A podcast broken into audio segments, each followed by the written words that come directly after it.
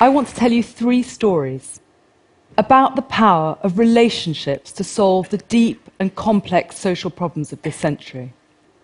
You know, sometimes it seems like all these problems of poverty, inequality, ill health, unemployment, violence, addiction, they're right there in one person's life. So I want to tell you about someone like this that I know. I'm going to call her Ella. Ella lives in a British city on a rundown estate. The shops are closed, the pub's gone, the playground's pretty desolate and never used. And inside Ella's house, the tension is palpable and the noise levels are deafening. The TV's on at full volume. One of her sons is fighting with one of her daughters. Another son, Ryan, is keeping up this constant stream of abuse from the kitchen. And the dogs are locked behind the bedroom door and straining. Ella is stuck. She has lived with crisis for 40 years. She knows nothing else, and she knows no way out. She's had a whole series of abusive partners, and uh, tragically, one of her children's been taken into care by social services. The three children that still live with her suffer from a whole range of problems, and none of them are in education. And Ella says to me that she is repeating the cycle of her own mother's life before her. But when I met Ella, there were 73 different services on offer for her and her family in the city where she lives. 73 different services run out of 24 departments in one city. And Ella and her partners and her children were known to most of them. They think nothing of calling social services to try and mediate one of the many arguments that broke out. And the family home was visited on a regular basis by social workers, youth workers, a health officer, a housing officer, a home tutor, and the local policeman. And the government say that there are 100,000 families in Britain today, like Ella's, struggling to break this cycle of economic, social, and environmental de deprivation. And they also say that managing this problem costs a quarter of a million pounds per family per year, and yet nothing changes. None of these well meaning visitors are making a difference. This is a chart we made in the same city with another family, like Ella's, this shows 30 years of intervention in that family's life. And just as with Ella, not one of these interventions is part of an overall plan, there's no end goal in sight, none of the interventions are dealing with the underlying issues. These are just containment measures, ways of managing a problem. Like one of the policemen says to me, Look, I just deliver the message and then I leave. So I've spent time living with families like Ella's in different parts of the world because I want to know what can we learn from where places where our social institutions just aren't working. I want to know what it feels like to live in Ella's family. I want to know what's going on and what we can do differently. Well, the first thing I learned is that cost is a really slippery concept. Because when the government says that a family like Ella's costs a quarter of a million pounds a year to manage, what it really means is that this system costs a quarter of a million pounds a year. Because not one penny of this money actually touches Ella's family in a way that makes a difference. Instead, the system is just like this costly gyroscope that spins around the families, keeping them stuck at its heart exactly where they are. And I also spend time with the frontline workers, and I learn that it is an impossible situation. So, Tom, who is the social worker for uh, Ella's 14 year old son Ryan, has to spend 86% of his time servicing this system. Meetings with colleagues, filling out forms, more meetings with colleagues to discuss the forms, and maybe most shockingly, the 14% of time he has to be with Ryan is spent getting data and information for the system. So he says to Ryan, How often have you been smoking? Have you been drinking? When did you go to school? And this kind of interaction rules out the possibility of a normal conversation. It rules out the possibility of what's needed to build a relationship between Tom and Ryan. When we made this chart, the frontline workers, the professionals, they stared at it absolutely amazed. It snaked round the walls of their offices. So many hours, so well meant, but ultimately so futile. And there was this moment of absolute breakdown, and then of clarity. We had to work in a different way. So, in a really brave step, the leaders of the city where Ella lives agreed that we could start by reversing Ryan's ratio. So, everyone who came into contact with Ella or a family like Ella's would spend 80% of their time working with the families and only 20% servicing the system. And even more radically, the families would lead and they would decide who was in a best position to help them. So Ella and another mother were asked to be part of an interview panel to choose from amongst existing professionals who would work with them. And many, many people wanted to join us because you don't go into this kind of work to manage a system. You go in because you can and you want to make a difference. So Ella and the mother asked everybody who came through the door, What will you do when my son starts kicking me? And so the first person who comes in says, Well, uh, I'll look round for the nearest exit and I will back out very slowly. And uh, if the noise is still going on, I'll call my supervisor. And the mothers go, You're the system, get out of here. And then the next person who comes is a policeman, and he says, Well, I'll tackle your son to the ground, and then I'm not sure what I'll do. And the mothers say, Thank you. So they chose professionals who confessed they didn't necessarily have the answers, who said that, you know, well, they weren't going to talk in jargon, they showed their human qualities and convinced the mothers that they would stick with them through thick and thin, even though they wouldn't be soft with them. So these new teams and the families were then given a sliver of the former budget, but they could spend the money in any way they chose. And so one of the families went out for supper. They went to McDonald's and they sat down and they talked and they listened for the first time in a long time. Another family asked the um, team if they would help them do up their home. And one mother took the money and she used it as a float to start a social enterprise. And in a really short space of time, something new started to grow a relationship between the team and the workers. And then some remarkable changes took place. So maybe it's not surprising that the journey for Ella's had some big steps backwards as well as forwards.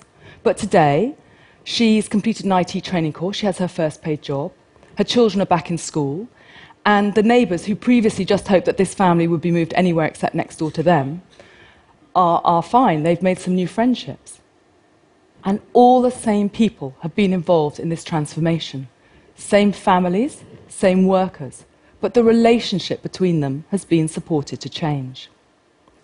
So I'm telling you about Ella because I think that relationships are the critical resource we have in solving some of these intractable problems. But today, our relationships are all but written off by our politics, our social policies, our welfare institutions. And I've learned that this really has to change. So, what do I mean by relationships? I'm talking about the simple human bonds between us, a kind of authentic sense of connection, of belonging, the bonds that make us happy, that support us to change, to be brave like Ella and try something new. And you know, it's no accident that those who run and work in the institutions that are supposed to support Ella and her family don't talk about relationships. Because relationships were expressly designed out of a welfare model that was drawn up in Britain and exported around the world. The contemporaries of William Beveridge, who was the architect of the first welfare state and the author of the Beveridge Report, had little faith in what they called the average sensual or emotional man. Instead, they trusted this idea of the impersonal system and the bureaucrat who would be detached and work in this system. And the impact of Beveridge on the way the modern state sees social issues just can't be underestimated. The Beveridge Report sold over 100,000 copies in the first weeks of publication alone. People queued in the rain in a November night to get hold of a copy, and it was read across the country, across the colonies, across Europe, across the United States of America. And it had this huge impact on the way that welfare states were designed around the globe. The cultures, the bureaucracies, the institutions, they are global, and they've come to seem like common sense. They've come so, so ingrained in us that actually we don't even see them anymore. And I think it's really important to say that in the 20th century they were remarkably successful, these institutions. They led to longer lifespans, the eradication of mass disease, mass housing, almost universal education. But at the same time, Beveridge sowed the seeds of today's challenges. So let me tell you a second story. What do you think today is a bigger killer than a lifetime of smoking?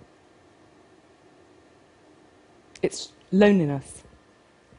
According to government statistics, one person over 60, one in three, doesn't speak to or see another person in a week. One person in 10, that's 850,000 people, doesn't speak to anyone else in a month. And we're not the only people with this problem. This problem touches the whole of the Western world. And it's even more acute in countries like China, where a process of rapid urbanization, mass migration has left older people alone in the villages. And so the services that Beveridge designed and exported, they can't address this kind of problem. Loneliness is like a collective relational challenge, and it can't be addressed by a traditional bureaucratic response.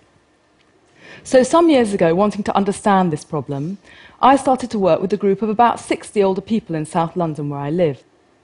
I went shopping, I played bingo, but mainly I was just observing and listening. I wanted to know what we could do differently. And if you ask them, people tell you they want two things. They want somebody to go up a ladder and change a light bulb, or to be there when they come out of hospital, they want on demand practical support. And they want to have fun. They want to go out, do interesting things with like minded people, and make friends like we've all made friends at every stage of our lives. So we rented a phone line, hired a couple of handymen, and started a service we called Circle. And Circle offers its local membership a toll free 0800 number that they can call on demand for any support. And people have called us for so many reasons. They've called because their pets are unwell, their DVD's broken, they've forgotten how to use their mobile phone, or maybe they are coming out of hospital and they want someone to be there. And Circle also offers a rich social calendar knitting, darts, museum tours, hot air ballooning, you name it. But here's the interesting thing the really deep change. Over time, the friendships that have formed have begun to replace the practical offer. So let me tell you about Belinda. Belinda's a Circle member, and she was going into hospital for hip operation, so she called her local circle to say they wouldn't see her for a bit. And Damien, who runs the local circle, calls her back and says, How can I help? And Belinda says, Oh, no, I'm fine. Jocelyn is doing the shopping, Tony's doing the gardening, Melissa and Joe are going to come in and cook and chat. So five circle members had organized themselves to take care of Belinda. And Belinda's 80, although she says that she feels 25 inside. But she also says that she felt stuck and pretty down when she joined Circle. But the simple act of encouraging her to come along to that first event led to a process where natural friendships formed.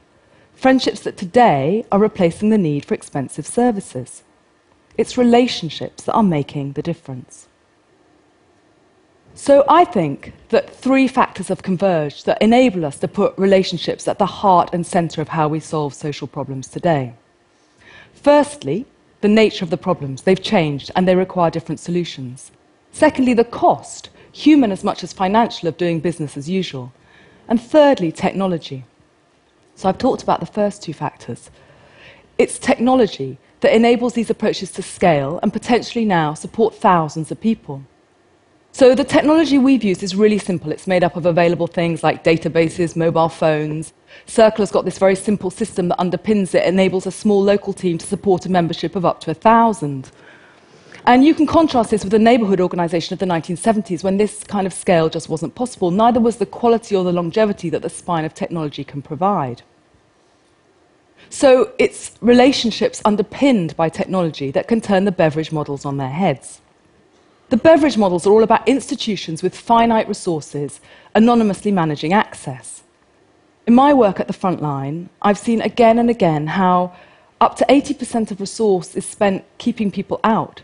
So professionals have to administer these increasingly complex forms of administration that are basically about stopping people accessing the service or managing the queue. And Circle, like the relational services that we and others have designed, inverts this logic what it says is the more people, the more relationships, the stronger the solution. So I want to tell you my third and final story, which is about unemployment. In Britain, as in most places in the world, our welfare states were primarily designed to uh, get people into work, to educate them for this, and to keep them healthy. But here too, the systems are failing. And so the response has been to try and make these old systems even more efficient and transactional, to speed up processing times, divide people into ever smaller categories, try and target services at them more efficiently. In other words, the very opposite of relational. But guess how most people find work today? Through word of mouth. It turns out that in Britain today, most new jobs are not advertised. So it's friends that tell you about a job, it's friends that recommend you for a job, and it's a rich and diverse social network that helps you find work. And maybe some of you here this evening are thinking, but I found my job through an advert. But if you think back, it was probably a friend that showed you the ad and then encouraged you to apply. But not surprisingly, people who perhaps most need this rich and diverse network are those who are most isolated from it. So, knowing this, and also knowing about the cost and failure of current systems, we designed something new with relationships at its heart. We designed uh, a service that encourages people to meet up, people in and out of work, to work together in structured ways and try new opportunities. And, uh, well, it's very hard to compare the results of these new systems with the old transactional models, but it looks like with our first thousand members, we outperformed existing services by a factor of three at a fraction of the cost. And here too, we've used technology. But not to network people in the way that a social platform would do. We've used it to bring people face to face and connect them with each other, building real relationships and supporting people to find work. At the end of his life, 1948, Beveridge wrote a third report. And in it, he said he had made a dreadful mistake. He had left people and their communities out. And this omission, he said, led to people, to seeing people, and people starting to see themselves within the categories of the bureaucracies and the institutions. And human relationships were already withering. But unfortunately, this third report was much less read than Beveridge's earlier work.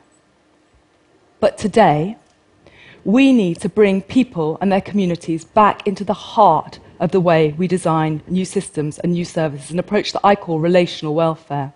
We need to leave behind these old, transactional, unsuitable, outdated models and we need to adopt instead the shared, collective, relational responses that can support a family like Ella's, that can address an issue like loneliness, that can support people into work and up the skills curve in a modern labour market, that can also address challenges of education, of healthcare systems, and so many more of those problems that are pressing on our societies. It is all about relationships. Relationships are the critical resource we have. Thank you.